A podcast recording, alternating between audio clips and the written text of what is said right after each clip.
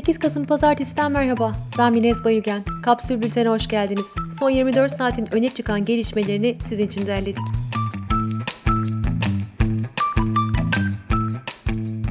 Türkiye'de günde 8 kişi organ nakli beklerken hayatını kaybediyor. Uzmanlara göre organ naklinin önündeki en büyük engel yanlış dini bilgiler ve önyargı. Yurttaşların çoğu organ nakliyle ilgili ilk önce şu soruyu soruyor. Organ bağışı yaparsam günah işler miyim?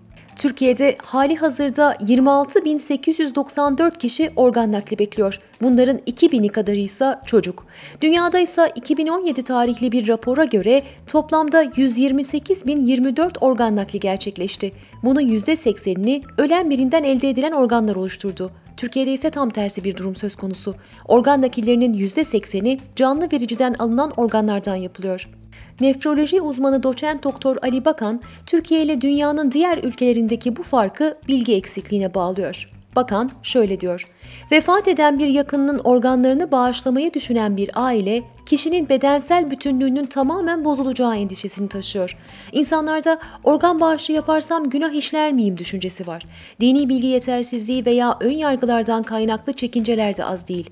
Bazen organ bağışında bulunmak ister misiniz diye sorduğumuz ailelerin konuyu önce bir din adamına danışmak istediklerini görüyoruz. Peki Diyanet ne diyor? Diyanet'in yayınladığı fetvada normal şartlar altında ölü veya diri birinden alınan organlardan faydalanılmasının caiz olmadığı belirtiliyor. Ancak Diyanet'e göre zaruret durumlarında organ nakli caiz olabiliyor. Meteoroloji sıcaklıkların çarşamba gününden itibaren 6-12 derece düşeceğini duyurdu. Profesör Doktor Engin Tutkun son günlerde görülen sisli havanın smog diye tabir edilen hava olayları olduğunu söylüyor.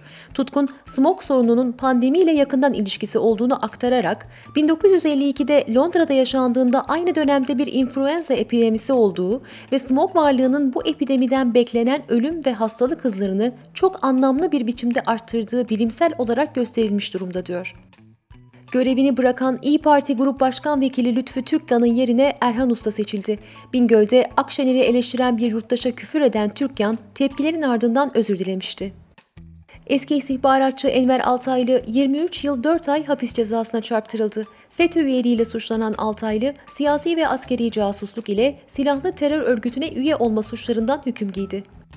Yazar Orhan Pamuk'a Veba Geceleri kitabında Atatürk ve Türk bayrağına hakaret ettiği gerekçesiyle bir kez daha soruşturma açıldı.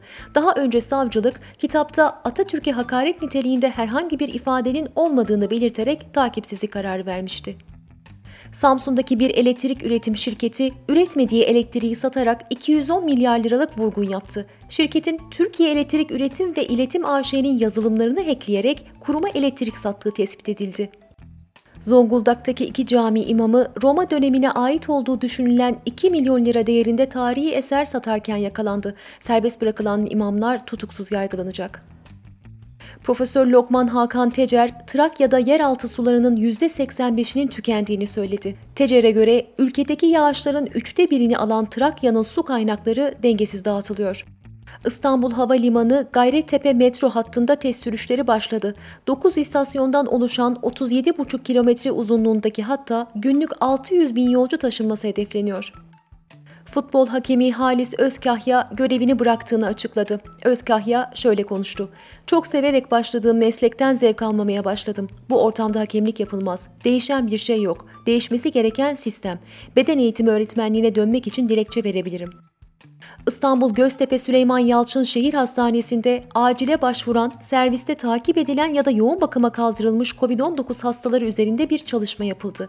Araştırmaya göre virüs kısa bir süre içinde vücuttaki kanser ve kalp hastalıklarından koruyan protein düzeylerini oldukça düşürüyor. Profesör Doktor Mehmet Ceyhan, Avrupa'da dördüncü dalga bitmeden beşinci dalga başladı dedi.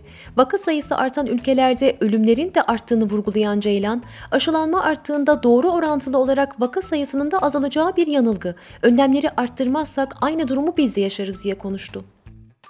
İskoçya'nın Glasgow şehrinde süren BM iklim değişikliği zirvesine fosil yakıt endüstrisinin lobisini yapan 503 delegenin katıldığı tespit edildi. Söz konusu lobicilerin aynı zamanda Kanada ve Rusya delegasyonlarının üyesi oldukları da belirlendi. Dünyanın en fazla VPN kullanılan ülkeleri açıklandı. Hindistan'ın zirvede olduğu listede Türkiye 6. sırada yer alıyor. Araştırmaya göre Türkiye'deki internet kullanıcılarının %31'i VPN kullanıyor. Irak Başbakanı Kazimi konutunda kendisine düzenlenen suikast girişiminden yara almadan kurtuldu. Cumhurbaşkanı Salih saldırıyı kınarken ABD Başkanı Biden soruşturma için ülkeye yardım teklifinde bulundu. Öğretim üyesi ve kadın hakları savunucusu 29 yaşındaki Frozan Safi, Afganistan'ın kuzeyinde vurularak öldürüldü. Safi'nin Taliban'ın iktidara gelmesinden bu yana öldürülen ilk kadın hakları savunucusu olduğu ifade ediliyor.